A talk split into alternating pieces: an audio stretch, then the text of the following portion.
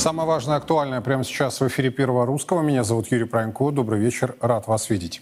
Председателям Следственного комитета России дано поручение предоставить доклад о расследовании о беспорядках на территории рынка Садовод в Москве, где группа лиц была оказана противодействие сотрудникам полиции, находившимся при исполнении должностных обязанностей.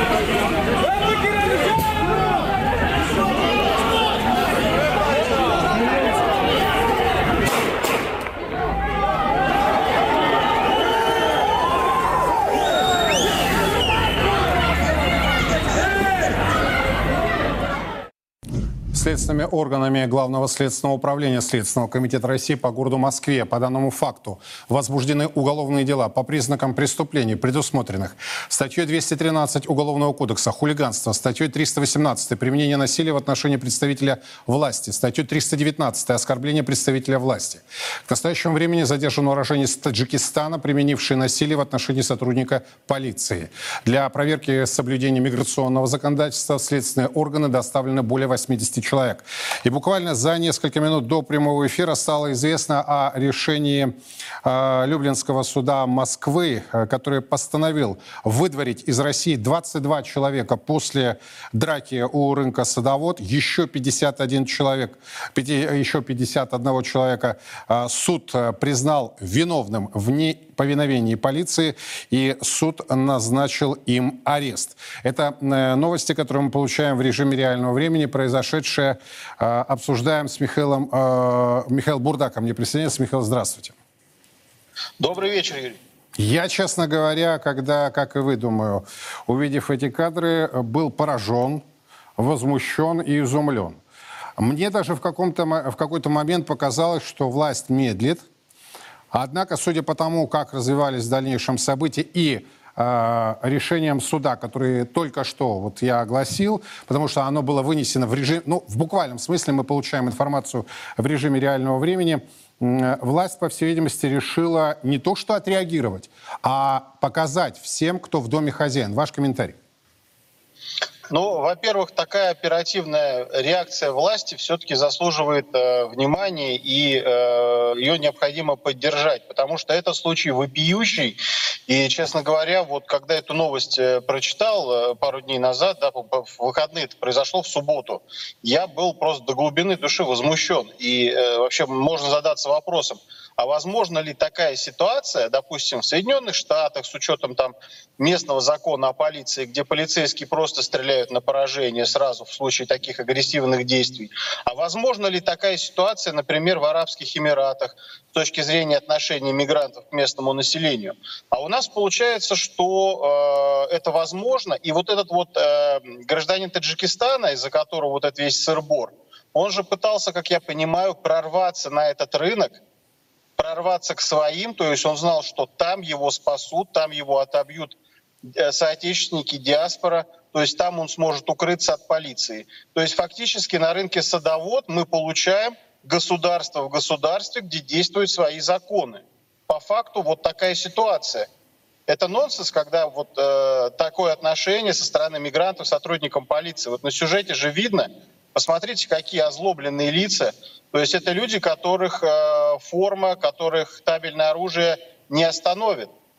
И здесь как раз... А, на ваш взгляд, вспомним... Михаил, откуда эта самоуверенность? Э, они считают, что своими взятками они решают вопросы, их диаспора решит вопрос. Но то есть это же э, действительно, они же отдают себе отчет, что есть закон. Или они считают, что закона нет, и их никто не найдет, и они вот так решать будут, как э, э, нанимая адвокатов, нанимая так называемых экспертов. Там же история не только была с садоводом в эти выходные. Я думаю, вы видели так называемый батл так называемых рэперов, которые вообще потерялись во времени и в пространстве, где с матерной лексикой, я даже не, я сегодня думал, показать это в своем эфире или не показать, и вы знаете, а, я, взрослый мужчина, а, посчитал а, не корректным, неэтичным это даже показывать, но я знаю, что один уже из них принес извинения русской нации такой ухмылочкой, а другой, я не знаю, а, судьба какая. По-моему, обоих арестовали. Вот я хочу понять, там, кстати, в этой э, ГОП-компании так называемого батла были и русские. И у меня это тоже вызывает огромное количество вопросов. Вот этот садовод, а, Фуд-Сити, другие точки, да, тут у нас же периодически нам говорят, нельзя допускать анклавов на самом высоком уровне. Так они есть. Не то, что э, власть не знает об этом или делает вид, что не знает за взятки, за откаты. Почему мы оказались в такой ситуации? А вот э, почему оказались в такой ситуации, помните, был недавно нашумевший опрос ФАДом, который нам э, отчетливо дал понять, по каким законам хотят жить мигранты в России не по законам Российской Федерации, по своим законам, законам своих государств, законам шариата, но не по нашим законам. И они готовы отстаивать это право. То есть вот этот опрос прошел, Фаден его, так сказать, сейчас пытается активно замылить, его не афишируют, но вот то, что произошло на садоводе, это максимально наглядная иллюстрация того, какого, какого качества э, и э, с какими убеждениями мигранты приезжают в Россию. Что касается вот этих вот э, недорэперов, или как их там еще можно назвать, вы знаете, сейчас идет очень э, популярный у молодежи, да и у лиц, наверное, моего поколения сериал один «Слово пацана». И вы знаете, мне кажется, мы просто стали забывать в последнее время цену своему слову. Да, о том, что есть пословица «Слово не воробей, вылетит, не поймаешь». И очень многие люди э, в своих там, значит, э, в интернете, начиная каких-то вот э, выступлениях, да, там, комедийных или музыкальных, э, перестают абсолютно следить за языком и, э, как говорится, выдают то, что у них действительно есть в голове, не отвечая за свои слова. А вот эта ценность извинения на камеру – но вы знаете, несколько лет назад, когда вот только появились первые такие сюжеты, когда люди стояли, потупив взор, извинялись, и это было в новинку, это работало. А сейчас это такая как бы дежурная форма. Ну, значит, взяли на видео, извинился, а дальше что? А насколько искренне он извинился? Потому что здесь оскорбление э, ну, всей российской нации, всех русских людей. Там четко было сказано в отношении каких матерей он там хочет побить. Беременных. Беременных. Беременных причем. То есть, понимаете, это э, открытое проявление ненависти к нации определенной. И этот а, человек... а другой чудак, э, Михаил, э, я думаю, вы это видели, он же там э, восхвалял снятие скальпа с русского человека. Это вообще как? Они берега попутали, они в пространстве потерялись? Или вот эта коррумпированная власть, которая продает Россию оптом и в розницу, потерялась во времени и в пространстве? Потому что, понимаете, с одной стороны, можно к ней им предъявлять претензии, а но у меня основная масса претензий к тем русским, которые сидят, э, сидят в разных кабинетах и этажах власти и торгуют страной. Они искренне думают, что они спасутся за своими высокими заборами и... Э, лимузинами или свалят из России. Может быть, хватит вот это вот тю-тю, му-му на всех уровнях власти. Я не знаю, просто, понимаете, я предполагаю, но я точно понимаю. Э, вспомните на прошлой неделе, кстати, задержание в Петербурге, да, Делец там 100 а, тысяч мигрантов оформил незаконно. Здесь, в Подмосковье, 11 человек арестовали. Я, может быть, несколько эмоционально говорю, но я вам честно скажу, меня это достало. Э, я с вами абсолютно согласен. И я еще раз э, повторюсь, я это тоже говорил неоднократно.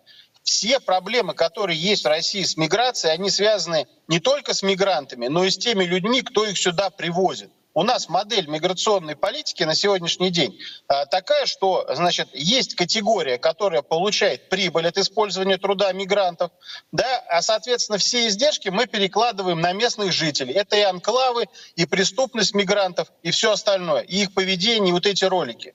Это люди совершенно другой культуры, и э, иногда я слышу там апелляции к общему советскому прошлому. Никакого советского прошлого уже нет и не будет. Эти люди родились в независимых государствах, где культивировалась собственная национальная идентичность, совершенно другая, отличная. И сейчас они приезжают сюда. И еще раз говорю, здесь вопрос к власти. Кто этих мигрантов сюда приводит, вот именно такого качества? И, соответственно, их легализует. Кто им сдает квартиры, кто им, соответственно, ставит их на миграционный учет за взятки? Кто им за взятки выдает сертификат о знании русского языка? В интернете можно забить, там 2-3 тысячи рублей стоит.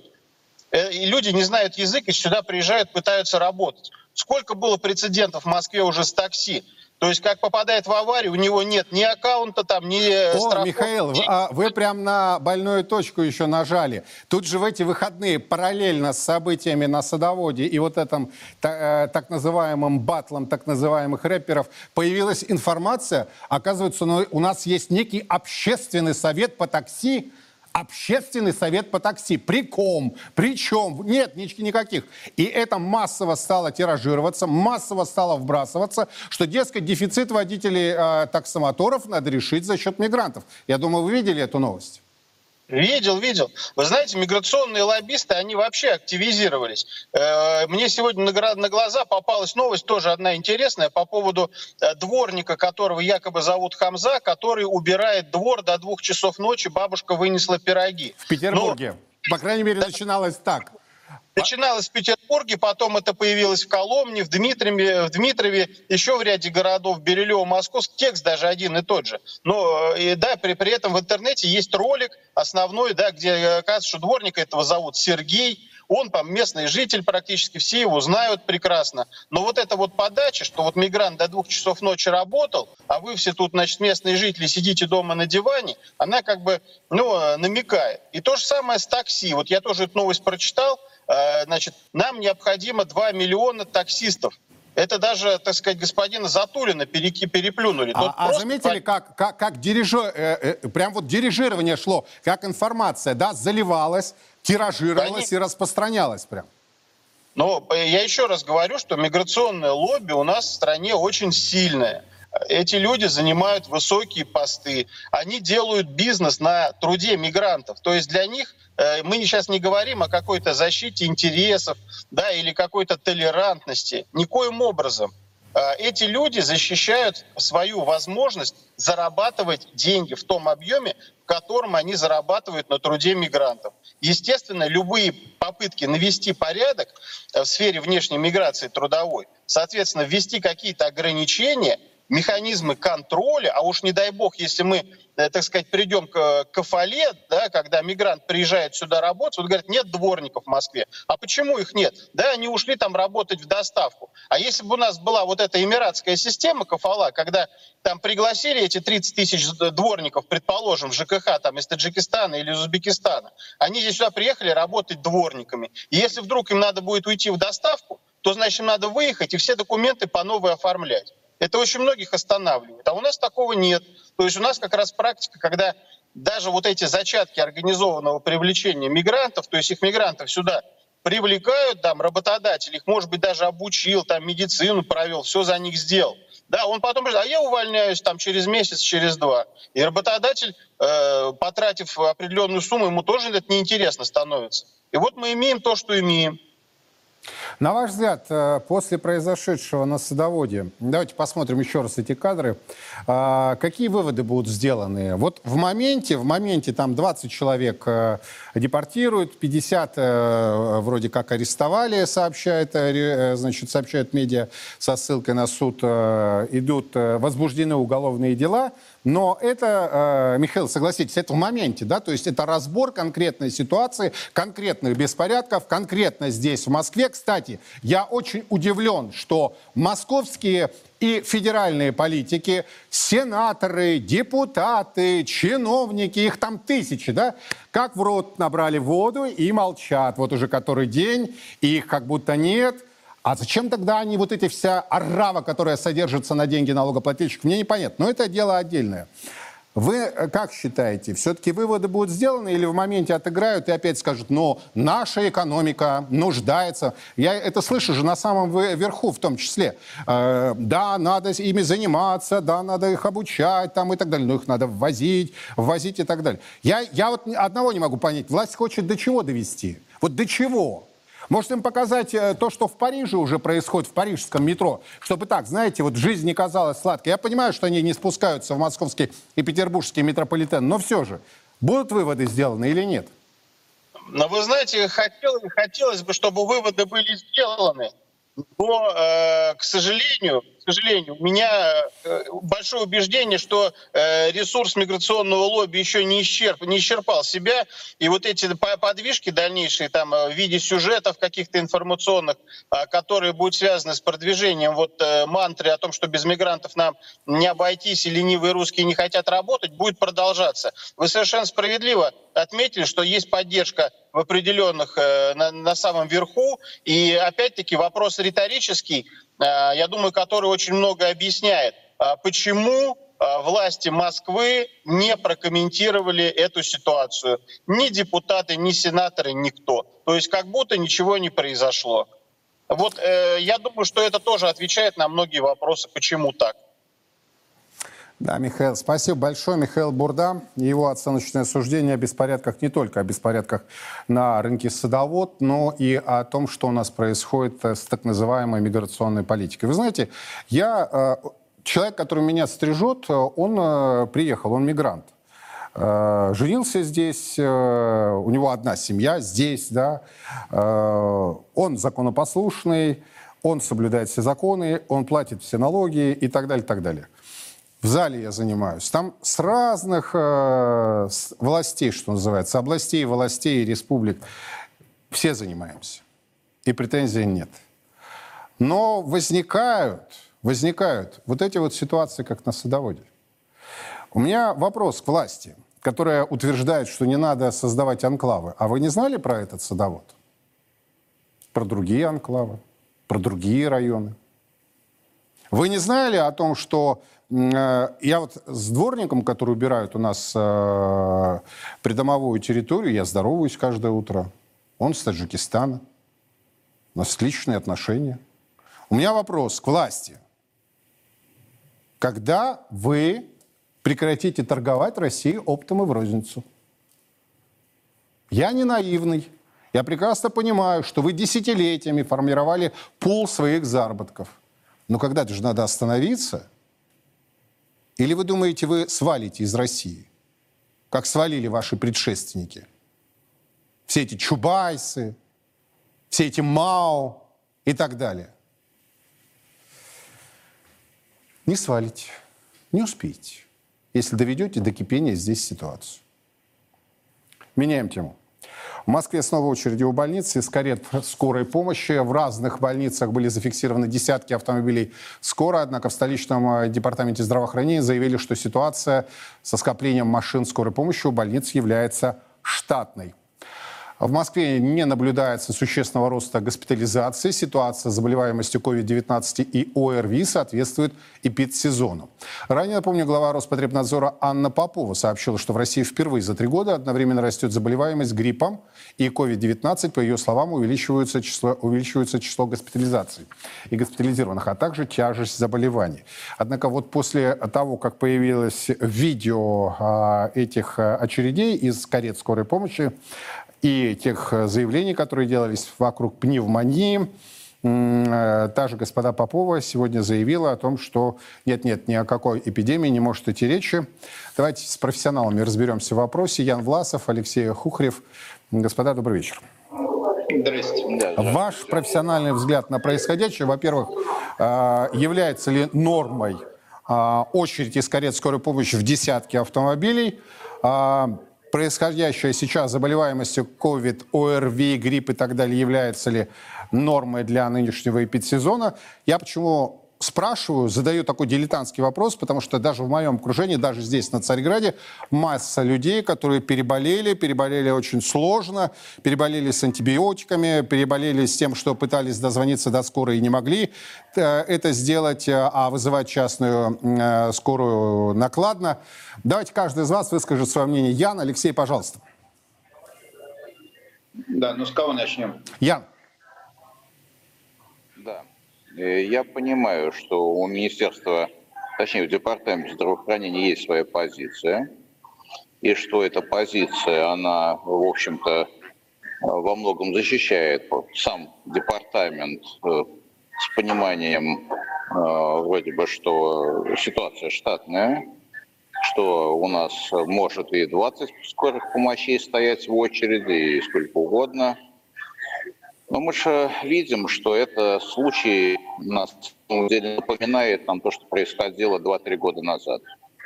И именно вот эта короткая память говорит нам о том, что э, есть необходимость нам сейчас тревожиться.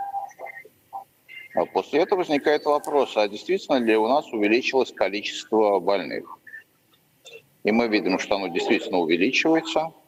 Мы видим, что у нас есть и пациенты с ОРВИ, и что э, примкнувший к нему ковид, и действительно, соответственно сезону подобные вещи происходят. Другое дело, что сделали ли мы выводы из предыдущей истории с ковидом, насколько сильный у нас, э, насколько силен у нас противоинфекционный щит. Если у нас дополнительные инфекционные койки, если у нас единый э, центр научно-методический, который бы реагировал на эти ситуативные истории э, на высоком на методическом уровне. Э, если мы попытаемся сейчас ответить на эти вопросы, то увидим, что центра реагирования у нас так и нет на сегодняшний день, что вопросы, связанные с э, достаточностью э, инфекционных коек у нас остались, коек инфекционных мало, что у нас недостаток врачей-инфекционистов. И есть еще интересное, у нас на сегодняшний день Э, ОРВИ не считается инфекционным заболеванием. Если нет инфекционного, если это не инфекционное заболевание, стало быть, нет, не нужно врачей. Вот. И еще есть один нюансик. У нас э, в плане образования врачей-инфекционистов сложилась как бы неприятность. Э, стали сливать кафедры, например, детской инфекции со взрослыми, в связи с чем у нас Э, фактически уменьшилась э, образованность, скажем так, по количеству, это надо сейчас посмотреть, но наверняка и количество тоже детских инфекционистов. Причем, что треть серьезно, тяжело заболевших инфекционными заболеваниями – это дети. Поэтому я думаю, что тревогу вполне быть можно и требовать от власти ответа, что она собирается делать дальше. Я понял. Алексей, с чем согласны, с чем нет? Разделяете ли позицию Яна? Ну, значит, смотреть, я человек сугубо практический. Вот, всю жизнь я этим занимаюсь, и, ну, в общем-то, э, понимаю, что, ну, из любой ситуации можно, так сказать, дать плюс и минус. Я имею в виду, что инфекционист – он нужен, когда есть инфекция. Но сейчас вот мы имеем в виду э, то, что и по климатическим, там, и по всем демографическим, э, эпидемиологическим историям сложилось так, что грипп, он тоже гуляет э, не каждый год. В этом году, да, пошел грипп, мы его видим, пошли ОРЗ всякие разные, ковид никуда не уходил. Все это идет, но наложилось, да, сейчас возник пик. Да, можно говорить, что, наверное, сейчас э, наше здравоохранение работает ну, с повышенной нагрузкой. Но а вопрос, а вот вы говорите, что там не хватает инфекционистов, не хватает коек и т.д. Но это же все пиковые вещи. А что вот этим всем инфекционистам делать летом, когда нет никаких э, инфекций вот таким масштабом? Что с этими койками делать? Это же разворачивается э, непосредственно, когда возникает потребность. Э, людей там всяких других специальностей кидает на усиление, а просто содержать вот, э, пиковое количество коек и инфекционистов э, круглый год, ну это просто экономически совершенно никак не обосновано. Вот. Э, а то, что э, людей надо немножечко взбодрить, и чтобы они побыстрее разгребали вот эти вот очереди, ну это да, безусловно, совсем неплохая идея. Но тем не менее, я не вижу вот в сложившейся ситуации никаких признаков вот того, что мы наблюдали при ковиде, когда действительно это была очень серьезная история, и смертность прыгнула, и все. Вот. А то, что зимой люди болеют ОРЗ, ну да, это, наверное, так сказать, ни для кого не секрет. Да, а то, что это инфекционное заболевание, но ОРЗ это не то, что должно лежать в больнице. Мы говорим про инфекционное заболевание. Это, конечно, инфекционное заболевание, тут вопросов нет. Вот. Э, но это абсолютно не э, в большинстве своем не госпитальная история вот, которая должна лечиться на дому. Вот чем здесь, я не знаю, это самое, трагедия-то? Да трагедия в том, что люди не могут получить э, своевременно медицинскую помощь. Господин Власов, что Они скажете? должны по УРЗ получать ее через скорую, понимаете? Они не должны, а к ним должен прийти А мне врач, хочется понять, они вообще должны- отечественное здравоохранение кому что должно? Вот это отношение к людям, это недопустимо. О, ну Никто давайте никому не ничего не должен. При этом триллионы идут. Нет, Алексей, давайте прекратим вот эту тоже демагогию медицинскую. Господин Власов, скажите, пожалуйста, экономически необоснованно было сказано, ваше мнение, если можно, лаконично. Очень лаконично. Мы слишком много в медицине говорим про экономику. В медицине мы должны говорить о социальных вопросах, о жизни людей. То есть с тех пор, как мы превратили здоровье в товар, с того момента у нас медицина закончилась. Нам надо все-таки прийти к той части, Согласен где медицина это служение. Полностью согласен. Ян Власов, Алексей Хухарев были у нас на прямой связи. Знаете, может быть, еще раз подчеркну, э, эмоционально реагирую на эти темы, но э, и в части миграционной политики, и в части социальной политики, в части образования, здравоохранения. Сколько можно реформировать, я не пойму. Что значит экономически необоснованно? А когда ковид был, и я потерял свою супругу, знаете, где я нашел главного врача больницы, где она э, лежала? В Испании. А для всех границы были закрыты. И после этого вот эти чудаки выходят и начинают говорить, а что они там будут делать? Хорошо попилили триллионы, хорошо оптимизировали здравоохранение. У меня вот моя коллега Лена Афонина мне сегодня рассказывала, как невестка не могла э, дозвониться с температурой. Говорит, а вызывайте частную скорую за деньги. Только у меня вопрос, триллионы куда уходят? И прав Власов, когда говорит о том, что превратили в услугу. А это вопрос социальный. Тогда уберите из Конституции слово, что Россия является социальным государством. Россия все что угодно.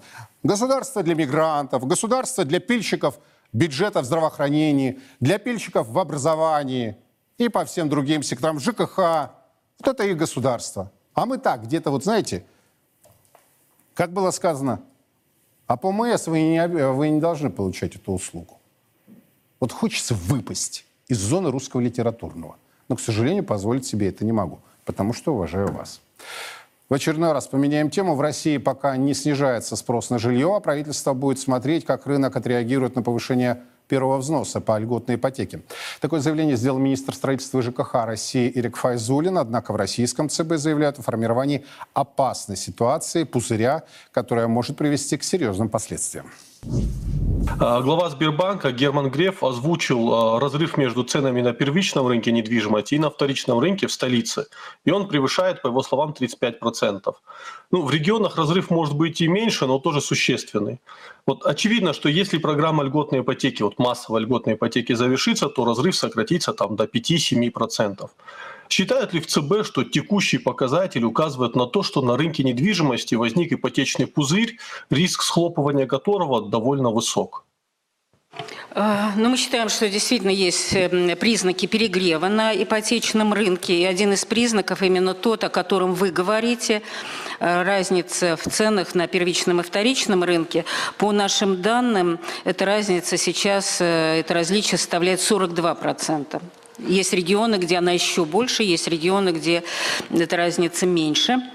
Э, До введения э, широкомасштабных льготных программ эта разница была ну, не 5-7, а 10 процентов. Понимая, что есть разница в жилье только что построенном и вторичном, да, но эта разница была 10%.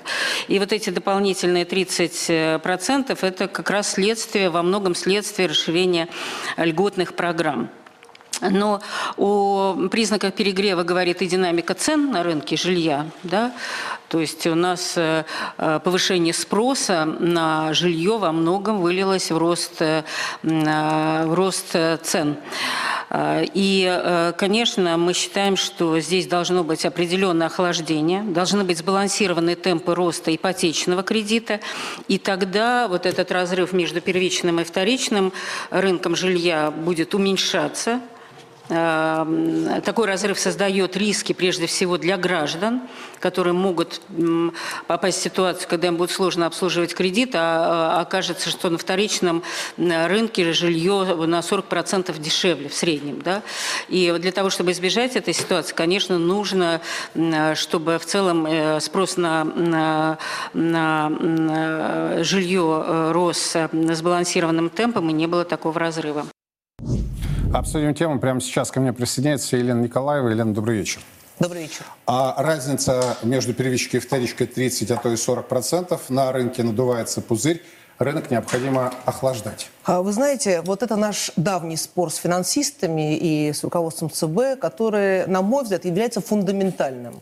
Вот основная задача финансового блока – сказать, что стоп, не надо ничего развивать, оставляйте, останавливайте, нам нужна высокая ставка э, ключевая, которая сейчас 16%, она запредельная для любого рынка, понимаете, для любого развития. Потому что никто не может брать кредиты под 18-20%, это не рабочие А деньги, понимаете, а то и больше. Сейчас пошли ставки уже до 22%. И поэтому, почему появилась разница между первичкой и вторичкой? Потому что льготная ипотека появилась, она стала доступной. И люди, естественно, понимая, что хотят улучшить свои жилищные условия, они пошли куда? За льготной ипотекой, которая пока распространяется только на первичку. Вот вам ответ. Может быть, пора подумать о снижении ключевой ставки, о возможности говорить не о льготной ипотеке, а о том, чтобы в принципе ипотека была доступна, как во всем мире. Почему? Потому что ведь под любой... В чем отличается ипотека от обычного кредита? Банально просто. У ипотеки есть обеспечение то самое жилье, на которое вы берете э, соответствующий кредит. И это означает, что сама масса этих денежных средств не может испариться. Э, Наш уважаемый представитель Центрального банка говорит о том, что а вдруг кто-то не сможет обслуживать. Ну, наверное, кто-то когда-то не сможет обслуживать. Но у вас есть, соответственно, залоги. Тогда реализуйте залоги.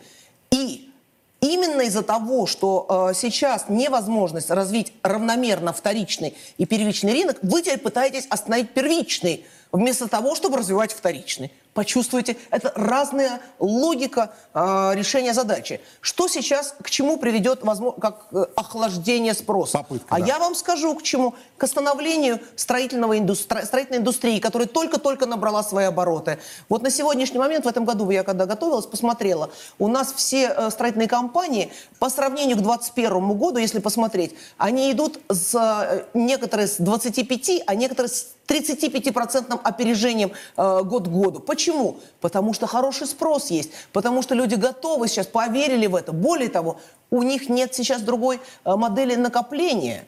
Хранить в чем? В долларах, в Благодаря евро? высокой инфляции, девальвации и всему Конечно. остальному. А, а квартир, вот они, а их можно сдавать потом, если это второе жилье, э, сдавать в аренду и так далее. и так В далее. конце это концов, пассивный ее можно заход. продать? Ее можно в конце концов продать. Это то, что будет при вас всегда.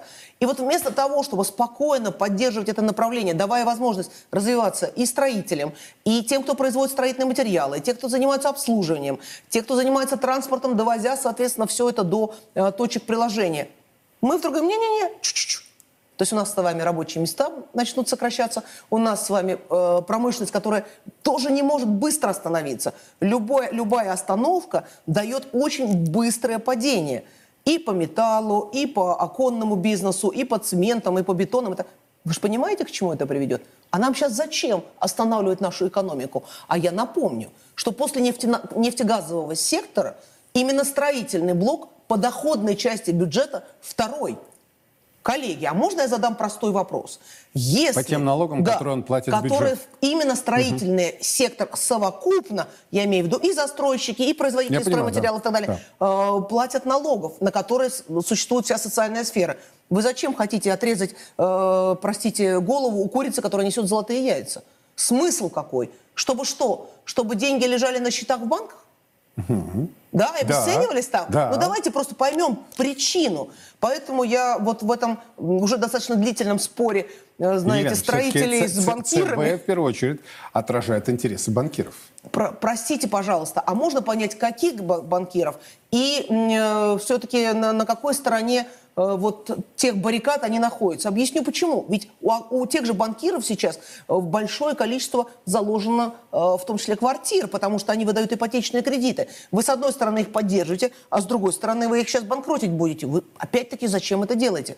Ведь большой корабль под названием строительная индустрия, большой корабль под, под названием финансовый сектор нельзя в одну сторону, в другую качать в конце концов потонет, понимаете? И то, и другое причем. И то, и другое. Это все взаимосвязанные вещи. Любой экономист вам это расскажет как дважды два.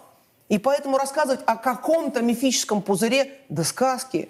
Да нет никакого мифического пузыря. Сравните Ну, а с вот любой этот спред, страной это ра- мира. разница в цене между первичкой и вторичкой. Вот э, в качестве аргумента Эльвира Скибзадовна И еще приводит. раз, уважаемый экономист, это очевидная логика того, что вы дали льготную ипотеку на первичку, но не дали ее на вторичку. Ну что же вы, как, при чем здесь пузырь?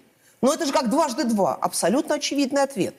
Но почему-то кто-то пытается посмотреть на это, знаете, ай-яй-яй, хулиганы зрение лишают. Да нет, Ра- никто никого не разверну тогда лишает. с другой стороны, Елена, почему цены не снижаются? А, цены Если не мы видим массовое строительство, если мы видим массовый приток денежных средств клиентов, да, которые берут в долгую, ипотека еще чем отличается? Это Долгую, длинные да. деньги, Длинные да? деньги, да. Почему цены не снижаются? Потому что есть спрос. И дальше работают законы экономики. Если есть спрос и нету действия регулятора, то, естественно, бизнес будет максимально э, увеличивать свою прибыль. Ничего вы с этим не сделаете, если регулятор на рынке не скажет, минуточку, давайте посмотрим, почему вы вот сверхдоходы. Помните, в свое время Андрей Иванович Белоусов спросил у некоторых, в некоторых секторах экономики, не слишком ли вам хорошо живется, не надо ли поделиться с государством? И, на мой взгляд, рано или поздно этот вопрос и к строителям будет, будет задан. И я всегда обращаюсь, в том числе на нашей с вами этой площадке, что, друзья, надо как-то немножко свои аппетиты э, примерять с действительностью. Мы понимаем, и обратите внимание, рост цен на первичку является одним из аргументов для остановки льготной ипотеки. Я еще раз обращаюсь к строителям. Подумайте, вы сами себе можете такую медвежью услугу оказать. подождите, вы не снимаете ответственности со второй стороны? Никогда. Я считаю, что в сложившейся ситуации есть ответственность и финансового сектора, который пытается погасить. И если они пойдут такими темпами, будет очень неприятная ситуация. Я даже не хочу ее озвучивать. Потому что тенденция, которая начнется в стройке, она захлестнет большую часть экономики России. Банкротство? В том числе. В том числе. И это надо понимать. Потому что, когда ты медленно разогреваешься, это одно. А когда ты резко падаешь, это совершенно другое. Теперь, что касается строителей. Они тоже не дети, они не святые. И давайте будем называть вещи своими именами. Когда мы говорили о том, что будет льготная ипотека, мы прежде всего говорили, друзья, это чтобы поддержать вас в период кризиса, в период э, того, что начался ковид, э, там дальше пошла специальная военная операция, мы все понимали вот эти вот сложности на рынке. Почему? Потому что э, ведь самое важное при покупке квартиры – это уверенность что все будет хорошо, что ты будешь дальше получать свою зарплату. И, конечно же, были ожидания, а вдруг что случится, а вдруг... Мы поддержали этот спрос, Люди тихонечко выдохнули, психологически все вот эти моменты прошли, все абсолютно теперь уверены и в нашей победе, и то, что у нас все будет хорошо, и что экономика развивается, несмотря ни на что. Вот мы сегодня засматривали в Московской городской думе отчет э, вот, первичный о э, исполнении бюджета 2022 года. Мы его когда верстали, мы все за голову держались, потому что мы не понимали, как его собирать. Так вот мы, э, очень одну цифру приведу, мы превысили доходную часть бюджета Москвы за 2022 год от ожидаемых на 10%. А вы хорошо себе представляете, что такое бюджет города Москвы? Это очень серьезная цифра. И это говорит о том, что экономика ответила гораздо более оптимистично, чем многие э, эксперты, которые ожидали краха. И все же, я попрошу вас смоделировать ситуацию крайней, да, две точки. А, ЦБ принимает решение о жестком охлаждении. Это приведет к тому, тому, тому. Или второй вариант, да, находится некий компромисс, в том числе с ответственностью строительного комплекса, тех, кто занимается девелопментами, непосредственно торгует э, квадратными метрами, и находится некий компромисс. Вот давайте все-таки не пугая, но смоделируем Давайте ситуацию. смоделируем. Значит, если мы пойдем по первому варианту, когда у нас э, ключевая ставка, ставка повышается, льготная ипотека, допустим, Сворачивается. совсем сворачивается, включая семейную, хотя президент обещал, что этого не будет. Ну, давайте посмотрим крайние варианты то, соответственно, строительный сектор, который э, э, свои обороты достаточно серьезно по всей стране сейчас разогнал, это касается, кстати, и высотного, и малоэтажного строительства. Я сейчас не говорю только о высотном строительстве. И вдруг, как в стену, Хоп, почему? Потому что невозможно требовать от россиян, чтобы они сразу полную сумму имели э, возможность выплатить по договору покупки квартиры. Ну, нигде в мире этого нет. Ну, нигде в мире этого нет. А брать кредиты под 18, 20, 23, 25 процентов – это запредельные ставки. Есть психологический барьер, выше которого люди просто угу. не будут этого делать. Согласен. И эта квартира просто, ну если вы посчитаете за 20 лет, она выйдет просто золотой. Поэтому абсолютно четко надо понимать, что это путь в стенку, которая от, от, отскачет шарик, э, по сути, если не обрушив, то сильно-сильно э, затормозив э, не только развитие застройщиков, а всего сектора, я могу предвидеть вплоть до банкротств крупнейших предприятий, вплоть до того, что просто люди будут э, на улице э, выходить. Я имею в виду, что их просто будут э, работы лишать. Это очень плохо. Вторая ситуация компромисса. В чем он должен заключаться? На мой взгляд, компромисс, тот, о котором вот я бы э, говорила да. сейчас, это при наличии достаточно четкого, понятной стратегии управления строительной отраслью, которая сейчас активно продвигает Марат Шахриянович Хуснулин, за что ему огромное спасибо, надо перейти сейчас к диалогу и сказать, уважаемые коллеги-финансисты, вот коллеги-строители готовы э, пойти вот на такие шаги, например, по сдерживанию роста цен, возможно, даже очень аккуратному их балансированию, может быть, где-то даже снижению, в ответ на то, что вы сохраните льготную ипотеку, сохраните льготную семейную ипотеку, что будет поддерживать необходимый баланс спроса и предложения, тем самым мы чуть-чуть выровняем эту ситуацию. Но второй момент, конечно же, надо э, выравнивать ситуацию доступности ипотеки как для первички, так и для вторички. И тогда никаких разрывов не будет. Но вы же почему-то сами этого не делаете. Это же не проблема строительного сектора, это проблема финансового сектора, который не принимает решения э, для того, чтобы доступная ипотека была для всех. И для первички, и для вторички. Вот ответ, он на поверхности. В этой серии вопросов есть еще, на мой взгляд, две ключевые проблемы это доходы, собственно, домохозяйств российских семей. А, с ними надо что-то делать. Я понимаю, что можно считать по Росстату, да, а можем выйти в магазин, зайти, да, я думаю, вы понимаете, о чем я говорю, потому что я знаю, что вы ходите. По Хожу по магазинам да? и покупаю, и, мы встречались и, с вами и люди, там. И люди высказывают, да, в конечно, том числе и да. свои претензии, замечания, ну, э, потому что можно считать по Росстату, а можно вот в реальной жизни. И второй момент, это тоже э, вопрос к финансистам. Но если вы девальвируете валюту свою собственную на 60%, о каком хеджировании, хорошо по-русски скажу, о каком страховании, пусть даже минимальных доходов и минимальных сбережений, накоплений, может идти речь, если тогда недвижимость становится хоть неким вот этим механизмом, который позволяет сохранить. сберегать и сохранять. Да? Да? Да. А все остальное, фондовый рынок не развит, финансовый рынок не развит. Но и потом, э, как можно э, доверять тем, кто это, этим занимается, если на 60% можно рубануть рубль. Лен, спасибо большое. Елена Спасибо Николаевна здесь сейчас с нами в студии прямого эфира. Царьград будет внимательно следить за развитием ситуации. Подробности последуют в наших программах. Еще одна важная тема. Двукратный олимпийский чемпион по плаванию, олимпийский чемпион по плаванию Евгений Рылов заявил, что отказывается от участия в Олимпийских играх 2024 в Париже на условиях Международного олимпийского комитета. Ранее МОК объявил, что допустит российских и белорусских спортсменов, успешно прошедших отбор до игр 2024 в нейтральном статусе.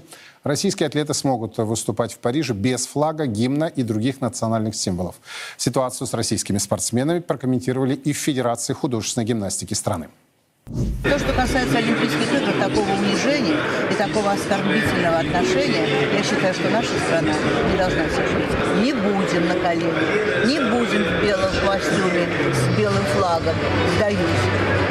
Нет, такого быть не может. Без гимна, без флага, без зрителей выступать не будем мы. А остальные, как Это на выбор каждого. Так все-таки участвовать или нет? Задам этот вопрос человеку, который профессионально разбирается в подобной тематике. Алексей Осин ко мне присоединяется. Алексей, здравствуйте.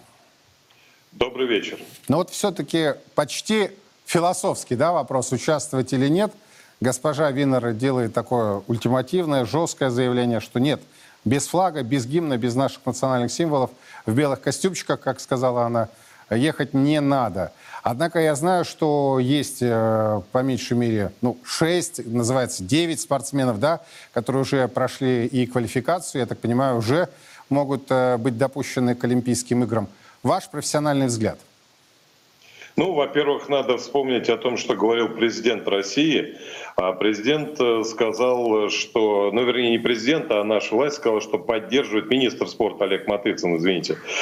Он сказал, что поддерживать финансово тех, кто соберется ехать, мы не будем. Это совершенно правильное решение. Если вы индивидуально принимаете для себя свое такое решение, вас допустили, вы едете. Ради Бога но государство к этому не должно иметь никакой, никакого отношения, потому что в случае, когда мы ездили без гимна, без флага, э, все-таки был вопрос спортивный а именно вопрос с допингом. И э, там э, ситуация была не столь кристальна и однозначна, потому что случаи применения допинга у российских спортсменов были. И э, вопрос был только в том, есть ли государственная система поддержки. Вот в этом мы не соглашались. Теперь вопрос политический. Нас отстранили за то, что мы ведем такую политику, мы защищаем свой суверенитет, а раз так, то э, тот, кто соглашается на такие условия, он не соглашается с нашим государством. Это его право, он никаких уголовных преступлений не совершает, но и государство может к нему относиться соответствующим образом. Э, именно так. Алексей, но э, есть же вторая сторона медали. Уж простите за такую аналогию. Не мне вам рассказывать, что люди всю жизнь да, готовятся, э, стремятся, рвут жилы, причем в буквальном смысле этого слова, достигают определенных результатов, э, достигают допусков, проходят квалификацию, и вот и это уходит, такая возможность. Порой э, это бывает только раз в жизни. Вот что скажете по этому поводу? А к чему готовились всю жизнь те ребята, которые сейчас сидят в окопах? Наверное, они готовились к тому, чтобы рожать детей, э, делать научные открытия, сочинять песни, в конце концов просто работать в шахте. Значит, они готовились к этому. А судьба распорядилась так, что теперь они на передке, как говорят, извините, да, может быть, это же организм, тем не менее, они э, рискуют своей жизнью, чтобы наша страна сохранилась. А то, что происходит, происходит в спорте, это тотальное уничтожение России, более ничего. Э, значит, если вы хотите принимать участие в тотальном уничтожении нашей страны, в ее отмене, по сути, потому что многие федерации международные ровно так и поступают, а тогда, соответственно, э, какое имеет значение, к чему вы там готовились всю жизнь. Тем более, есть еще один важный момент. Государство дает всем спортсменам возможность реализовать себя именно той сфере, которой они посвятили всю жизнь. Обеспечиваются солидные призовые. Э, все спортсмены стоят ну, высокого уровня на Э, соответственно, на ставках в Минспорте. Они получают возможность тренироваться, выступать в соревнованиях внутри российских и международных, там, где они есть уж в таком виде, в каком он есть. Значит, их никто не выгоняет, не заставляет, не знаю, убирать снег, или, э, не знаю, собирать яблоки или клубнику и так далее. Они занимаются тем, чем они занимались всю жизнь. А уж э, получение олимпийской медали, вы понимаете, во что выродилась эта награда. Потому что в этом уже участвуют трансгендеры, э, в дележе этих наград не принимают и не допускают э, спортсменов, которые сильнее прочих и могут на них претендовать. Какой вес этот награды?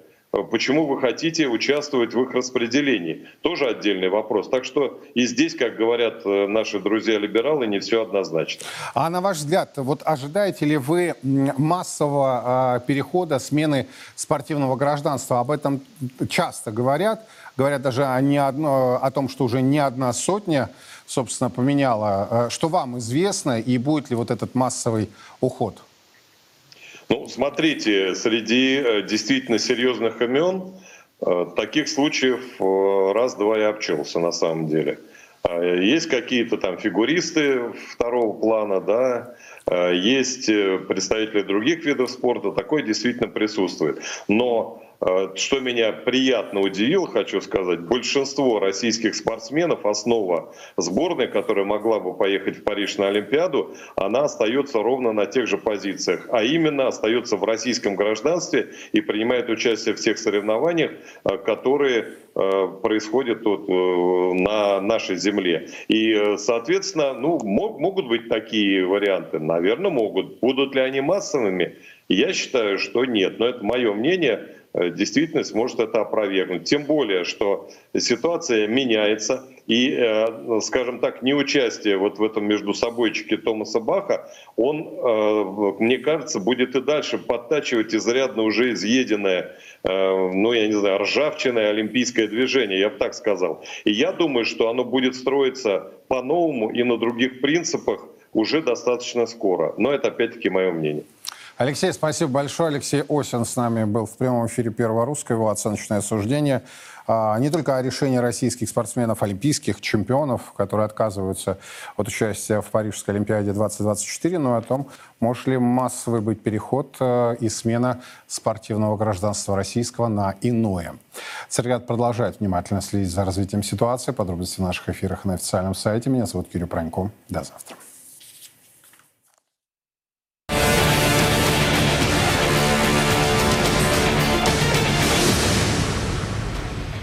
На Купянском направлении продолжается операция по взламыванию обороны противника в районе населенного пункта Синьковка. Идут серьезные встречные бои.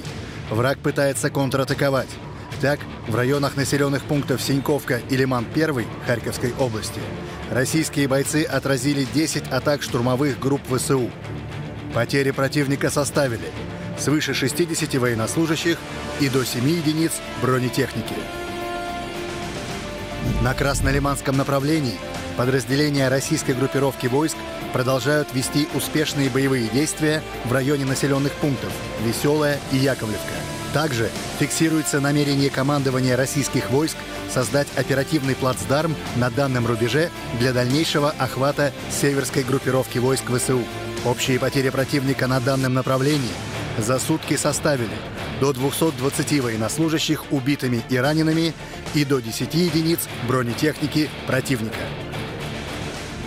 На Донецком направлении подразделения российской группировки войск выполняют тактическую задачу по фланговому охвату населенного пункта Часов-Яр. Бои идут за стратегические высоты в районе населенных пунктов Богдановка и Григоровка с одной стороны и в районе населенных пунктов Ивановская, Клещеевка и Андреевка с другой стороны. Враг стремится контратаковать. Так, за сутки подразделения вооруженных сил Российской Федерации отразили 9 атак штурмовых групп ВСУ в районах населенных пунктов Курдюмовка, Белогоровка, Донецкой Народной Республики. Кроме того, ударами авиации и артиллерии нанесено поражение живой силе и техники противника в районах населенных пунктов Клещеевка и Андреевка Донецкой Народной Республики. На Авдеевском рубеже российские бойцы взяли под полный огневой контроль последний путь снабжения Авдеевской группировки противника, что в скором времени сделает невозможным для ВСУ переброску свежих резервов. В районе населенного пункта Степовое подразделениями войск Российской Федерации взято несколько вражеских опорных пунктов. Также фиксируется продвижение наших войск в южной промзоне и в районе населенного пункта Северная. Также идут бои по взятию последнего опорного пункта ВСУ в населенном пункте Маринка. Общие потери противника на данном направлении составили до 190 военнослужащих и до 13 единиц техники различной модификации. На южнодонецком направлении российские войска перебросили высвободившиеся резервы из-под населенного пункта Маринка в населенный пункт Новомихайловку. Идут ожесточенные уличные бои в самой Новомихайловке. Враг четырежды безуспешно пытался отбить данный населенный пункт. Общие потери противника составили до 90 военнослужащих и 4 единицы бронетехники. На запорожском направлении подразделения российской группировки войск вели наступательные действия в районе населенных пунктов Новопрокоповка и Работино. К сожалению, на данном рубеже пока наши бойцы оперативных успехов не имели. Также севернее населенного пункта Новопрокоповка Запорожской области бойцами подразделений российской группировки войск было отражено две атаки штурмовых групп ВСУ, а также нанесено огневое поражение скоплением живой силы ВСУ в районах населенных пунктов Работина, Жеребянки и Нестерянка Запорожской области. Общие потери противника составили до 30 военнослужащих и 3 единицы техники. На Херсонском направлении Продолжается операция по выдавливанию противника занятого им ранее плацдарма в населенном пункте Крымки. Взят один вражеский опорный пункт. Также в результате действий подразделений российских войск, огня артиллерии и ударов авиации суточные потери противника на данном направлении составили до 50 военнослужащих убитыми и ранеными и до 6 единиц вражеской техники.